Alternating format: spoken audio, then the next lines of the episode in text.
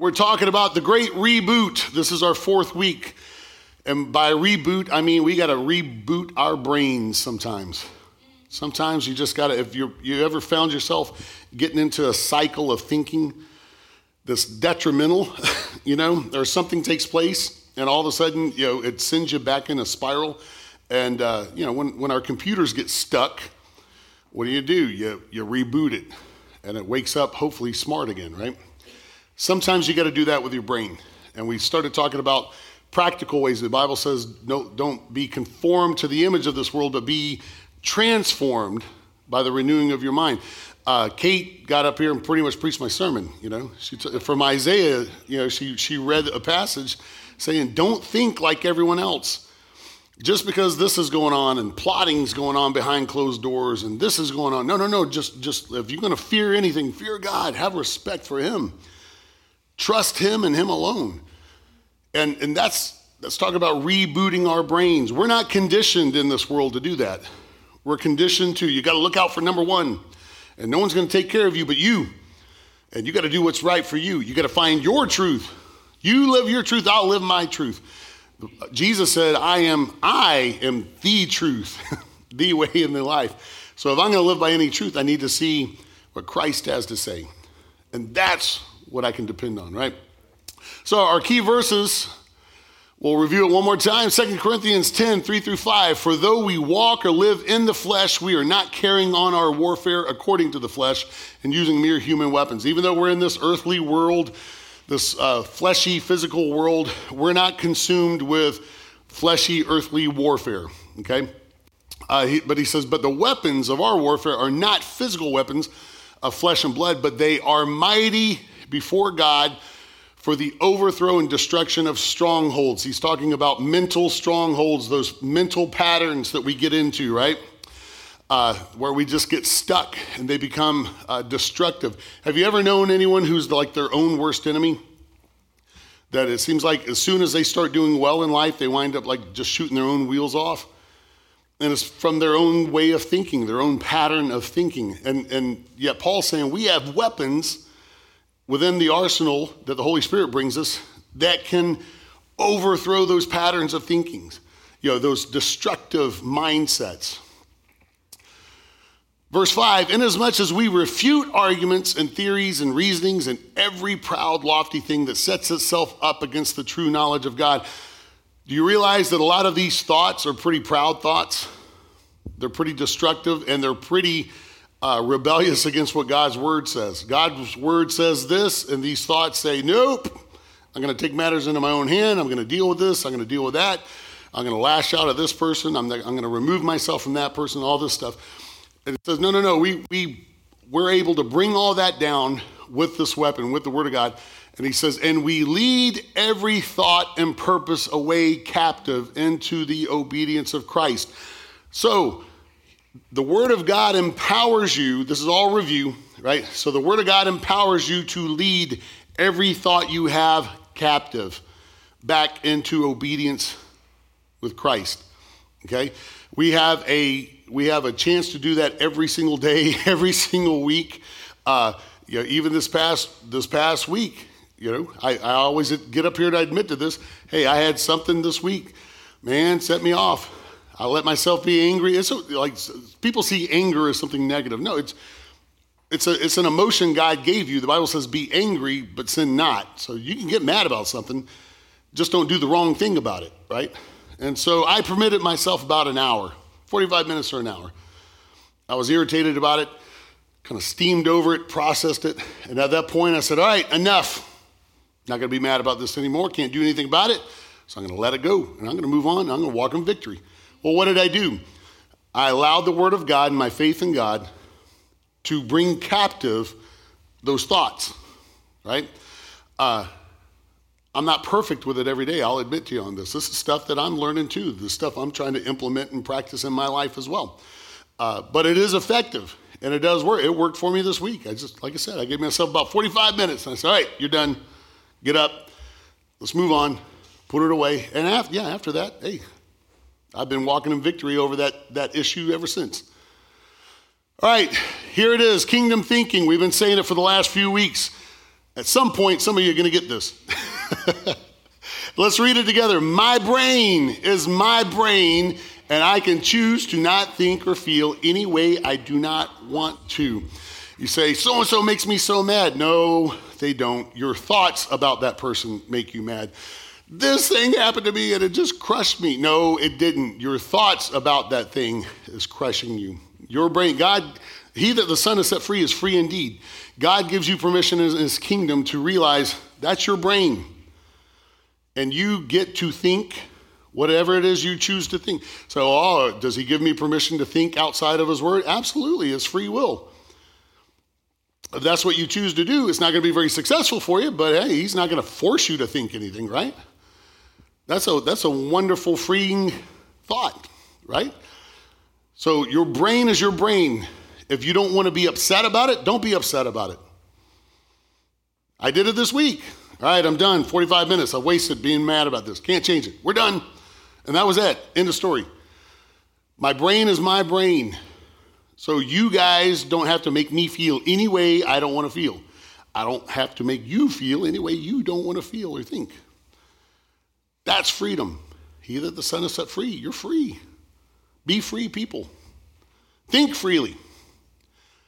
All right, now let's get into this. Uh, the, the subject of today's reboot, and by reboot, we, we've been talking about how do, how do we put it into practice? What are some practical ways I can reboot my head using the Word of God? We've, we've talked about uh, the prayer of petition, writing down your prayer and what you're believing God for, and how powerful that is. It's, it's manifesting what, you know, uh, uh, thy will be done on earth as it is in heaven. We talked about heaven, heaven is within us. That's what Jesus said. He told the Pharisees that. He said, the kingdom of heaven is within you. When you write it down, what are you doing? You're writing what the Lord's talking to you about inside. You're writing it down. You're bringing it here on earth. Another way of doing it is speaking it out. Speaking it out. We sang about it uh, at the at the, uh, the the very first song. I'm going to raise a hallelujah in the presence of my enemies. You may be surrounded by all kind of craziness. But when you begin to sing a hallelujah, when you begin to praise God right in the midst of your imprisonment, you are manifesting on earth what's taking place in the heavenlies, right? So, so the prayer of confession was the next one to speak out the word of God. Uh, Hal does it every single Sunday. Anytime you ask him, How you doing? He says, I am living in the riches and glory of the good Lord. Every day, that's right. Now, for all I know, he could have a headache. For all I know, his car is like messing up on him. oh no, it was. But when he came in today, guess what he told me? I'm living in the riches and the glory of the good Lord every day. What's he doing? He is speaking the truth of God that supersedes everything in his life. That's the prayer of confession. Sometimes you have to just speak out the word of God, even in the midst of it. I did it, like I said, I did it this week. All right, 45 minutes, that's enough, Dave. You're done. You're done being mad. God is good. God is victorious. I am blessed. I have no need in my life. I'm moving on. What did I do? I spoke the word of God to reboot my head so I wouldn't wallow around in anger all evening, right? So today we're talking about uh, we're talking about fully persuaded. Last week we talked about no lack. When you live in the land of no lack, when you realize you don't lack anything, man, that alleviates all kind of stress.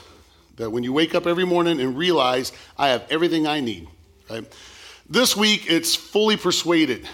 When you when you have a mind that is fully persuaded, what does that mean? We're about to get into it. We have to, in order to understand what fully persuaded means, we got to go back to the bare bone basics, and that's faith. Hebrews 11 and 1. Uh, the King James always says, uh, uh, uh, faith is the substance of things hoped for, the evidence of things not seen. The NLT reads it this way faith shows the reality of what we hope for. Now, I highlighted hope for a reason.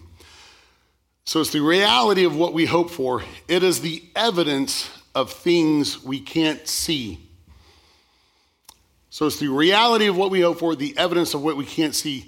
The Young's literal translation, this is probably the first time I've ever actually read it in a sermon. I use it a lot whenever I study. Really, really good, accurate translations from the from the 1800s. The reason why I don't read it a lot, uh, like I don't use it in sermons, is because it, it it tries to keep to the accuracy of even the conjugation of the original Greek and Hebrew and Aramaic, all that stuff, and so it just it reads odd, right? It's gonna it, it, trust me, it's gonna drive Kate crazy because the because the comma is really not in the right place for our modern English, but in faith is of things hoped for a confidence of matters not seen, a conviction. See what I mean, Kate? Like the comma should be after four, right? See, I'm telling you, it's getting to your. And faith is of things hoped for, a confidence. So being confident in the things that you're hoping for. When it comes to things not seen, it's a conviction. That's a heavy word. Conviction, it, it brings weight, right? Convictions are not preferences. A lot of what we boast about within our religiosity is preferences. Well, we prefer things this way. You know, bless God, you're going to come to my church, it's going to be this way. Well, that's a preference. A conviction is something you're almost willing to die for. There's not too many preferences that you'd be willing to die for, right? I prefer that you don't put pineapple on my pizza. but I'm not, I am not going to give my life for it. you know, push comes to shove, fine, I'll eat the pineapple, leave it on there, right? But a conviction is this nothing will make me turn my back on my kids. That's a conviction. You know, you'll die for the love of your children, for the love of your spouse. You ain't gonna die for pizza. That's a preference. So this is weighty stuff. Things that you can't see, man, you're, you're willing to lay down your life almost for it. There are people all over the world that have died for their conviction. They have never physically laid eyes on Jesus Christ, but they have given their life for the conviction of their faith. Right? So faith is powerful.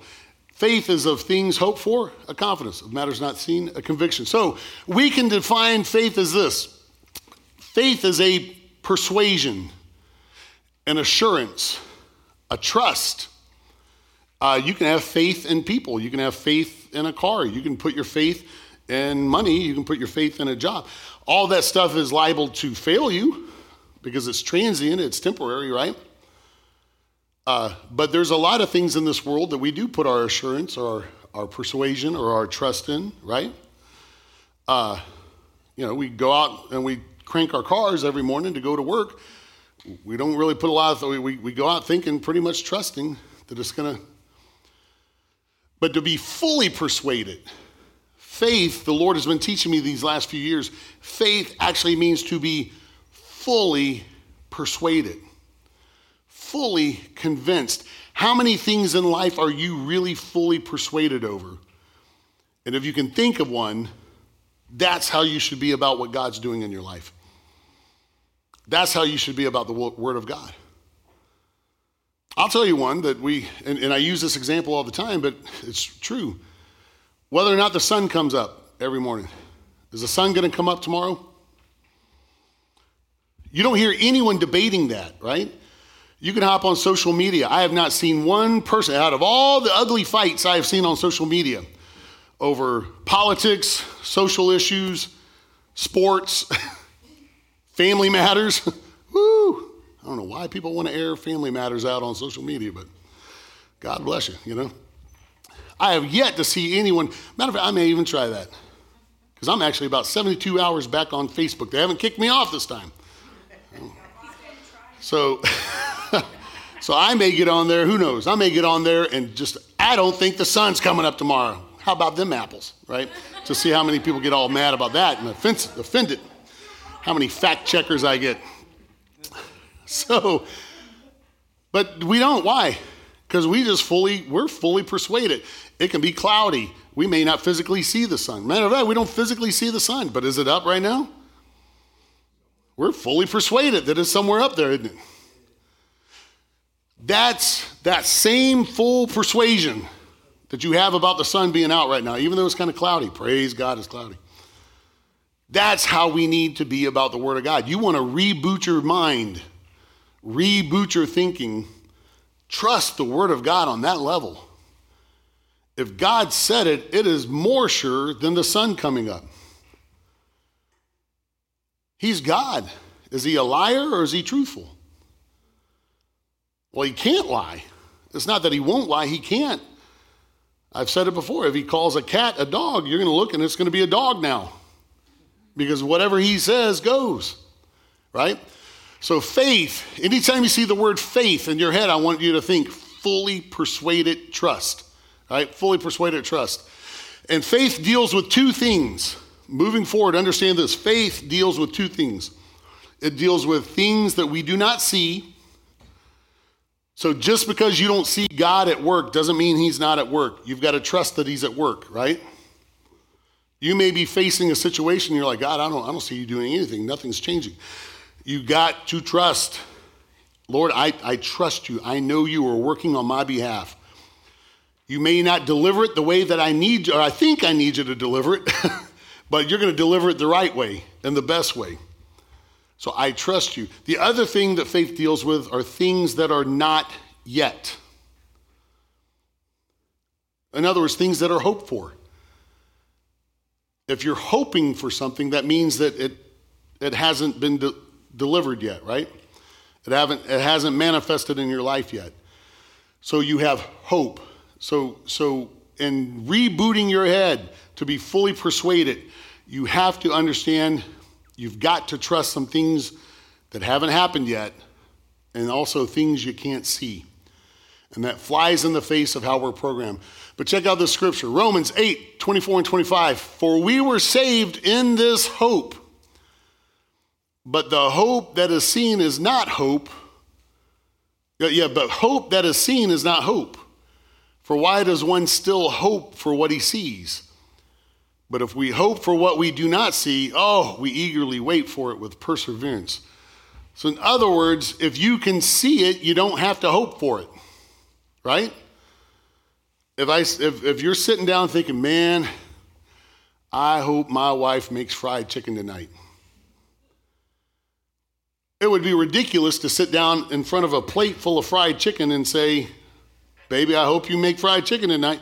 Well, you don't have to hope for anything, it's right there. There's no need for hope. You could sit here and think about it. So, in other words, here's another form of kingdom thinking. We always hear it.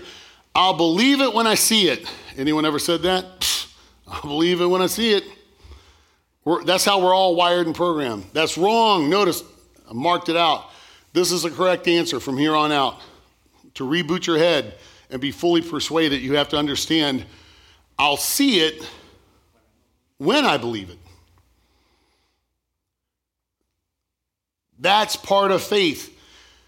If you saw the correct path to walk at all times, if you saw the bridge that was waiting on you, there would be no need for faith. But part of the covenant that he made, going all the way back to Abraham, that we are now grafted into because of Christ Jesus, was just trust me, leave everything behind and trust me.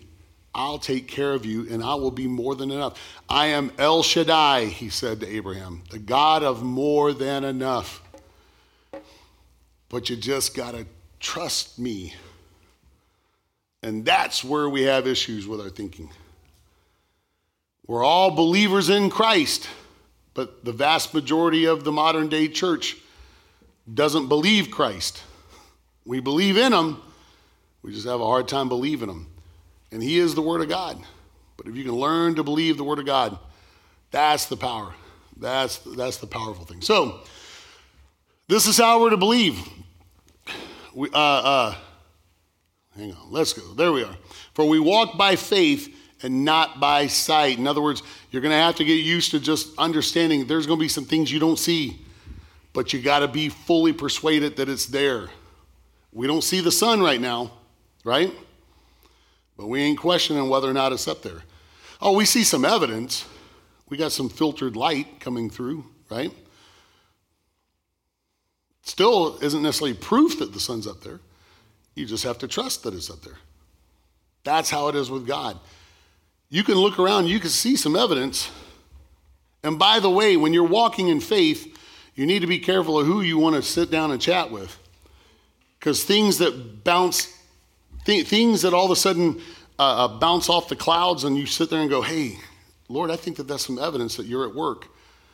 You can share it with some people, they'll try to explain it away, try to rationalize it. Let your faith be your faith. And be careful who you get. You got to get together with people that will agree, be in agreement with you, right? We talked about that the other week. So this is how we're to believe. Everyone still with me? All right, Romans chapter 4, starting with verse 16. This is talking about Abraham. What a powerful, powerful chapter this is. Roman, man, if you want to know about faith, you read Romans chapter 4. Read Hebrews chapter 11. Woo, Hebrews chapter 11 is powerful in faith. Romans chapter 4, starting with verse 16. So the promise, talking about the promise of God dwelling with his people, being in covenant with his people. Uh, the Jews, for many years, thought that they had a corner on that. Now, all of a sudden, Christ came and busted the door open and said, Hey, whoever wants to believe in me, and we're going to graft you in right here to this covenant that God's had with this group of people all these years. So the promise, the promise was, Trust me, I'll take care of you. The promise is received by faith. By so if you want if you want the Lord to take care of you, if you want the Lord to lead and guide you, if you want the Lord to be all sufficient, you do it by being fully persuaded and trusting Him, right? By faith. It is given as a free gift, and we are all certain to receive it, whether or not we live according to the law of Moses. If we have faith like Abraham, so if we are fully persuaded the way Abraham was. Fully persuaded of what? Well, if you remember, Abraham was almost 100 years old, and God said, I'm going to make you a father of many nations. That's kind of what he talks about here. Now, Abraham could have said, You are crazy, God. I was almost 100 years old. My wife's already in her 90s. She's never had a kid prior before. If it hadn't worked now, it ain't going to work now. You know, up until now, so we're not going to work. For Abraham is the father of all who believe. That is what the scripture means when God told him, I have made you the father of many nations. I love this. Abraham hadn't even had a kid yet, and God said, I made you the father. That's past tense. I have made you the father of many nations. He calls the things that aren't as though they were. He didn't say, Abraham, you're going to be the father. No, he said, No, you are already. I've already made you that. He sees the end from the beginning, the Bible says. This happened because why did this even happen? Because Abraham believed in the God who brings the dead back to life and who creates new things out of nothing. Now, notice how his faith worked. Even when there was no reason for hope. Remember, hope is the future thing, something that hadn't taken place yet that we're waiting on. There was no reason for Abraham to hope, but Abraham kept hoping, believing that he would become the father of many nations. For God had said to him, that's how many descendants you will have. And Abraham's faith did not weaken. His fully persuaded trust did not weaken. Even though at about 100 years of age, he figured his body was as good as dead, and so was Sarah's womb. Abraham never wavered in believing God's promise. That's a powerful place to get. The book of James says that a double minded man, or a man that goes back and forth, oscillating, you know, hey, God, I'm going to trust you. Woo, I had a good church service today and I'm trusting you. And then by Sunday evening, something happens and you're ready to throw in the, the, the towel on the situation, right? Well, what are you doing? You're oscillating. And, and the book of James says that a, that a double minded man is unstable in all of his ways, right? And he says, if you're going to ask, in this, he, he was talking about wisdom, if you're going to ask for wisdom, make sure you just trust him that he's going to give you wisdom. Because if you go back and forth, you're going to be unstable in everything you do. So Abraham never wavered in believing God's promise. In fact, his faith grew stronger. The more you learn to trust in God, the more you're going to trust for even greater things in God. Your faith can actually grow. Your faith, this ability to be fully persuaded in trusting Him, can actually grow. So his faith grew stronger, and in this, he brought glory to God. Isn't that awesome to know that when you just simply trust God, you're bringing glory to Him? You're bringing praise. A lot of times we think praise is what we do at church when we clap our hands, we sing out, we raise our hands. All that's a form of praise. But just trusting Him, waking up in the morning and saying, Lord, I, whatever you got, whatever you got in store, whatever I face today, I trust you. If it's fun, I trust you. If it's challenging, I trust you. But just by trusting Him, you're giving God glory. Here we go. Verse 21. This is where we got uh, basically the title from. He was fully convinced. Other translations say he was fully persuaded. That means he believed, even though he had never had a kid, he was almost 100 years old. Sarah was in her 90s, had never had a kid. When God said, No, I'm telling you, Sarah is going to have a son. And through that, you're going to be the father of many nations. You are the father of many nations, he said. He was fully persuaded. He believed it just as much as he believed that the sun's up on a cloudy day. That's some faith. And nothing lined up. There was nothing about that situation that made any sense. I don't know what you're going through today. I don't know what your circumstances are. You may be going through something where you're like, Lord, I, I'm going to try to believe, but nothing I'm seeing is making sense. Abraham was right there, but he was fully persuaded. He understood that there were some things going on that he couldn't see, and he understood that God had his future in his hands. So it was safe to hope for something. So he was fully convinced that God is able to do whatever he promises. And because of Abraham's faith, God counted him as righteous. God counted him as righteous. I don't think I have this uh, scripture on the slide. Hebrews 10 23 says this Let us hold tightly without wavering to the hope we affirm. That if you affirm something, that means you speak it out.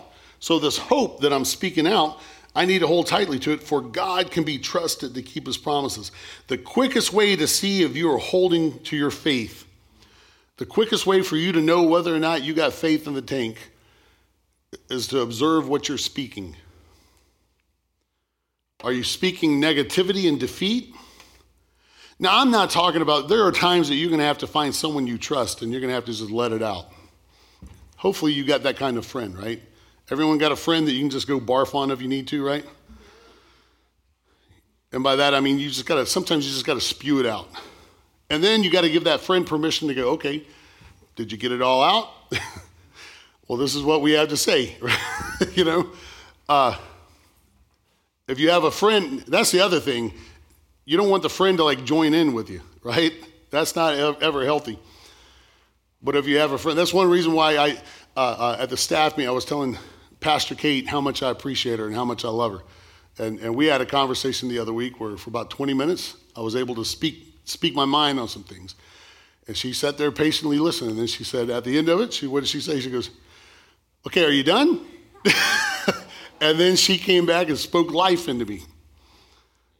What was that? Well, she didn't like, she didn't jump in the boat with me. She just helped reel the boat in. That's powerful. That's some good stuff. So it's okay if you gotta, sometimes you gotta get things out. You gotta process, right?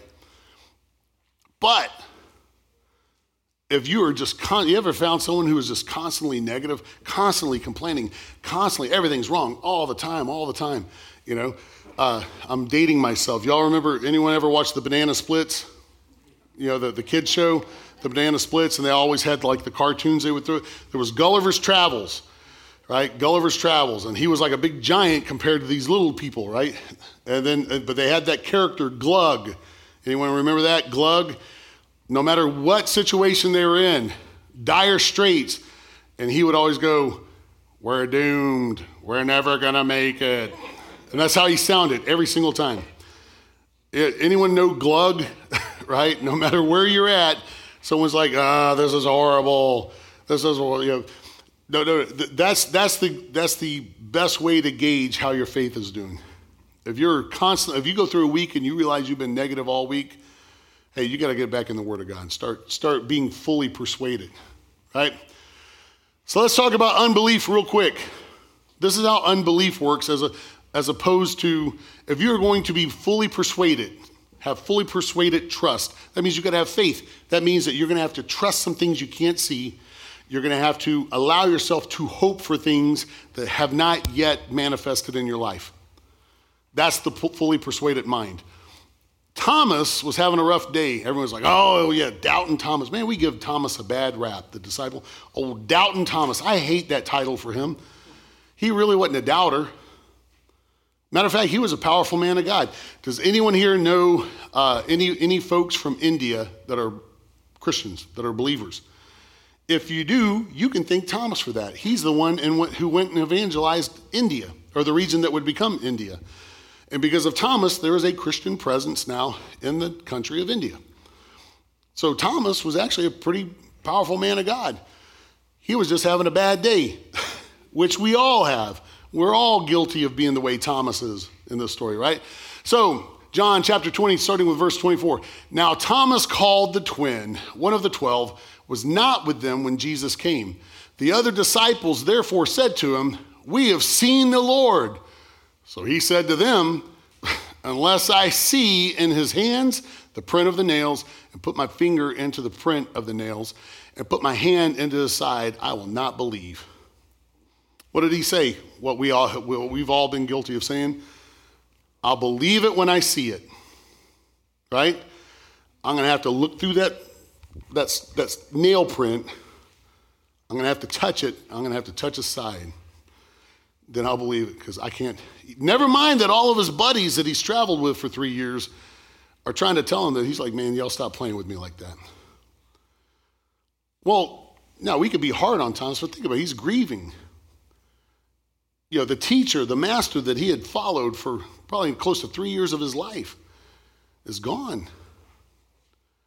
The mission was not accomplished in Thomas's mind. He said, I'm not going to believe. Verse 26 And after eight days, his disciples were again inside, and Thomas with them. Jesus came, the doors being shut. I love it. He just like went right through the doors and stood in the midst and said, Peace to you. Then he said to Thomas, Reach your finger here. I love it. Jesus didn't like sit there and say, What was all this? I'll believe it when I see it business. Yeah. He didn't say, I bet you're going to believe it next time, won't you, huh? You know? He, did, he didn't rebuke Thomas. He just met him where he was, right? So he looked at Thomas. He says, Hey, reach your finger in here. Look at my hands. He stuck his hand right up to his eye. He said, Peekaboo, you see that? And he says, Reach your hand in here. And he put it in my side. Then he tells him, Do not, don't be unbelieving, but be believing. How was Thomas unbelieving? Because he said, I got to see it first then I'll believe it. Well, that's not how faith works.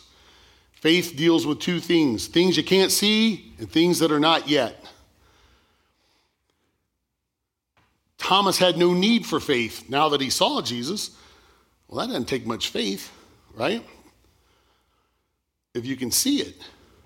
But then Jesus goes on to say, and Thomas answered and said, Now notice Thomas's reaction, man. He declared him as Lord. He said, My Lord my God. And Jesus said to him, Thomas, because you have seen me, you've believed. But blessed are those who have not seen and yet have believed. That's the kind of faith God is calling this fellowship to. You're going to have to be full, fully persuaded of some things that just haven't taken place yet. You may be right in the midst of the fire. You may be right in the midst of the storm. Your whole life construct may be in shambles all around you. You may see no way that this is going to turn out good, but you're going to have to stand up, dust yourself off, and declare over yourself all things work for good to those who love the Lord and who trust Him, the Bible says. Lord, I don't see it. I can't see it one way, but you're going to make something good out of this. You're going to do something good in my life. I it's not here, the evidence, I'm not even seeing the evidence of it, but you promised it in your word, and I believe your word more than I believe this mess that's all around me. This mess is transient, it's temporary, but your word is eternal, so I am fully persuaded, more so than anything I can see, that this is going to happen. That's a major reboot. Uh, Kate mentioned it earlier that we, we, we took our pastoral team on a one day retreat Friday, got them out of town. And we, we spent the whole day eating way too much food, but also feasting on the presence of God and uh, vision casting for this next year, just seeking the Lord for His will for 2023, uh, plotting out a, a, a good tentative calendar to kind of give us some direction. And, and uh, it's, it's a part of the spiritual activity of, of moving forward, and it's also part of the business activity of the church because these, from these ideas is where we start formulating the budget that winds up getting approved around October and all that good stuff. Uh, so, so it all goes hand in hand. But Friday was much more to me than, than that. I love. It's one of my favorite days that I get to do stuff with the staff all year. Um, but Friday was also a, a pivotal day. And it, and it was another monument of how faithful God is and how much I can trust Him. Uh, this past Friday, August 19th, was a one year date for me.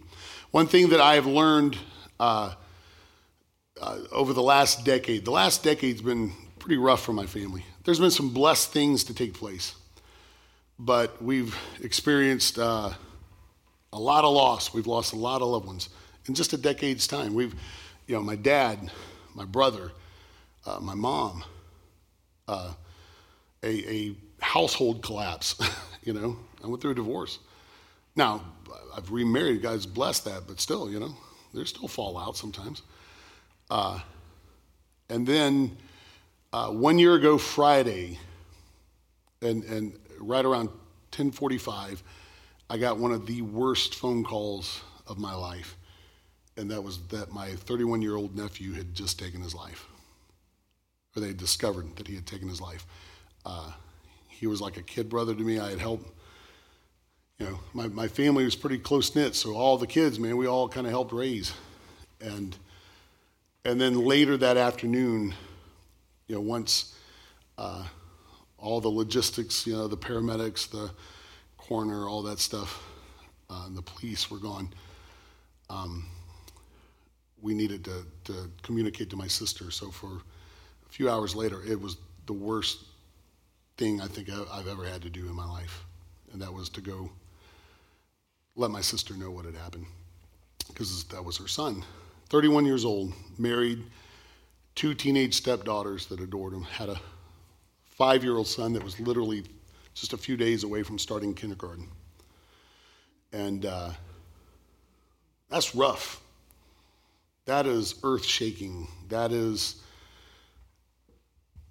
mind blowing. And uh, men- mental health is not a joke, you know. If you have loved ones that are dealing with it, it's okay be supportive, let them get help. You know, uh, a lot of times you run into a lot of Christian mindsets that say, "Well, pray through it." You know, trust God more. You know, which yeah, these are all wonderful generic solutions. You know, but but sometimes you need a more earthly, tangible, human connection to, to be able to work through these things. And uh, and I will say this is not popular among some preachers, but I will say this. Uh, if you need medication to help you for a time until you can, your brain can heal, then praise God for technology and medication. We don't, we don't think anything about if we have surgery, we use medication to help stave off pain until your body can heal, right? That's right. The Lord, the Lord put everything we need right here in the earth for us to discover and for us to, to be able to utilize to, to help folks. So we don't think anything about staving off pain when we're trying to heal and recover. The goal is not to remain on the pain meds, right? The goal is just to kind of help until your body is healing. Sometimes your mind needs to heal.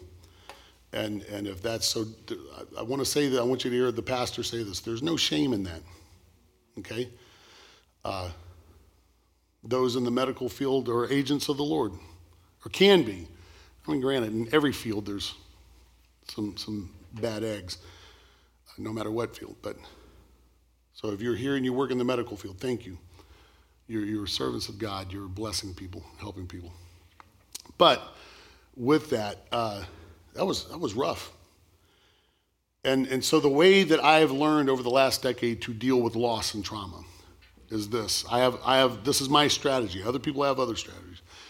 But my strategy, I call it take a lap. Right? Uh, I remember at school, you know, you know, when like people would get frustrated in gym class, or maybe there'd be tension among some of the boys and they're thumping on each other too much or whatever. Coach would always go, take a lap, right? Well, by the time you went and exerted that energy and got back around, you had a chance to process and calm down, right? And so when I say take a lap, I mean you've got one lap to go around the sun. So it's, the, it's that first year, 12 months, because you go through your firsts. You know, first Easter, first Christmas, first Valentine's, first birthday, first anniversaries, first this, first that, you know. And it's hard, but you process. And for me, once I get back around the sun, I go, okay, I did it. I did it one, one time, I can keep doing it. I know how to keep going on. And so Friday was the end of that lap. And I'm in a totally different place now than where I would have been at the top of the decade when I started experiencing loss, right? Uh, I'm going to be really honest and transparent. Early on in the loss, uh, my uh, my game plan and strategy would have been to take a few days off. Probably have too many Dave teenies. Just gonna be honest. And then crawl in bed. And then come back out when I felt like the bullets stopped flying. Not the most productive way. And this is supposed to be, you know, I'm supposed to be a believer, right? That's because much of my life I was a believer in Christ. I just didn't realize I could believe him. And yet, the journey I've been on, there's no substitute for just trusting Him. And it's been such a different lap. Have I grieved? Yeah, we all have. Have I mourned? Absolutely. Do I still hurt? Yes. Do I miss them? Yeah, beyond words. Uh, still processing, still sorting through emotions from grief to anger to questioning to woulda, shoulda, coulda, you know, all that stuff. But I remember when it happened, and my wife, my wife and I, when we got the call, I was in the car, and when I hung up, and we were starting to head across town to where his his wife and family were, I, I my wife and I stopped long enough, and and I remember specifically saying, Lord, I don't know what this year holds, but this hasn't caught you off guard, and I trust you I trust that my family has everything we need to make it this lap. And instead of like being in bed for a couple of days, you know, instead of a Dave Teeny, at the finish line of that lap, I was in the middle of speaking the word of God over our pastoral staff and pouring into them and loving on them. What a testament to his goodness. And what a testament to just simply believing him and trusting him and saying, This stinks, and this is one of the worst things I've ever had to do, and I hate every ounce of this, but you are faithful, and you've got everything I need, and joy's gonna come in the morning. There's never been a night that lasted forever. There's never been a storm that lasted forever. They come through and they make a big ruckus, and sometimes they blow some things over and flood some things out, and then they're gone. And that's how these situations are. So it's been a difficult year, but it's been a blessed year on the flip side of it, too. And if God will do it for me just because I simply put my trust in Him. And I saw something, there were some things that my family, my sister and I, we talked about. I don't see how God's going to use this. I don't see how all things are going to work together, but you know what? I trust that they will because that's the God that we serve. And I can't tell you how many people we've been able to reach out to and love on, how many people have opened up, how many people we've been able to refer to help, to get help. God has received glory even in the midst of something horrific. But you just got to believe in things that you don't see and things that just haven't happened yet. Amen. Let's all stand. Lord, I love you and I thank you because your word is true. It's truer than anything I can see or touch. And I pray that that's the direction you take every person in this house. Lord, I don't care if they just if they never remember a sermon I preached, but man, if they can learn to trust you the way that you've been teaching me, you are incredible. And you're the most sure thing in my life. I praise you for it, Lord. Thank you so much. Bless these sheep, Lord. Bless your people today. Impart faith. Help them to be fully, fully persuaded. We praise you in Jesus' name. Amen. We're going to sing one more song as a family. If you need prayer for anything, I'll be hanging out on the side. Uh, once again, thank you, Tim and Caroline, for helping us today. Haven't they sounded wonderful? Michael, you sounded pretty good too. Amen. Bree, welcome home. It's so good to have Bree back. Uh, she's been over in the Czech Republic for a while, uh, uh singing opera, and uh, then her and her husband Jason, uh, and, and, then you guys were in South America for what was it? Was it South America? Oh, Madagascar. Okay, you were in Madagascar for just a couple of months or a few months there, segueing back over into the U.S. But she's back back home now. So, and I know Mama's happy to have you back home. So, uh, if you ever wanted to know, if you wondered what Kate looked like in her young days, just look at Bree. She's like a chip off the old block right over here. Amen. Love you, Dr. Knock. I love you. Thank you so much for being here. So the last, I know you've been here the last few weeks. It's, I, it's always good to see your face. So, and you are an, an agent of the Lord. You're blessing a lot of people. Amen. Amen. Let's just glorify Him one more time in song. Amen.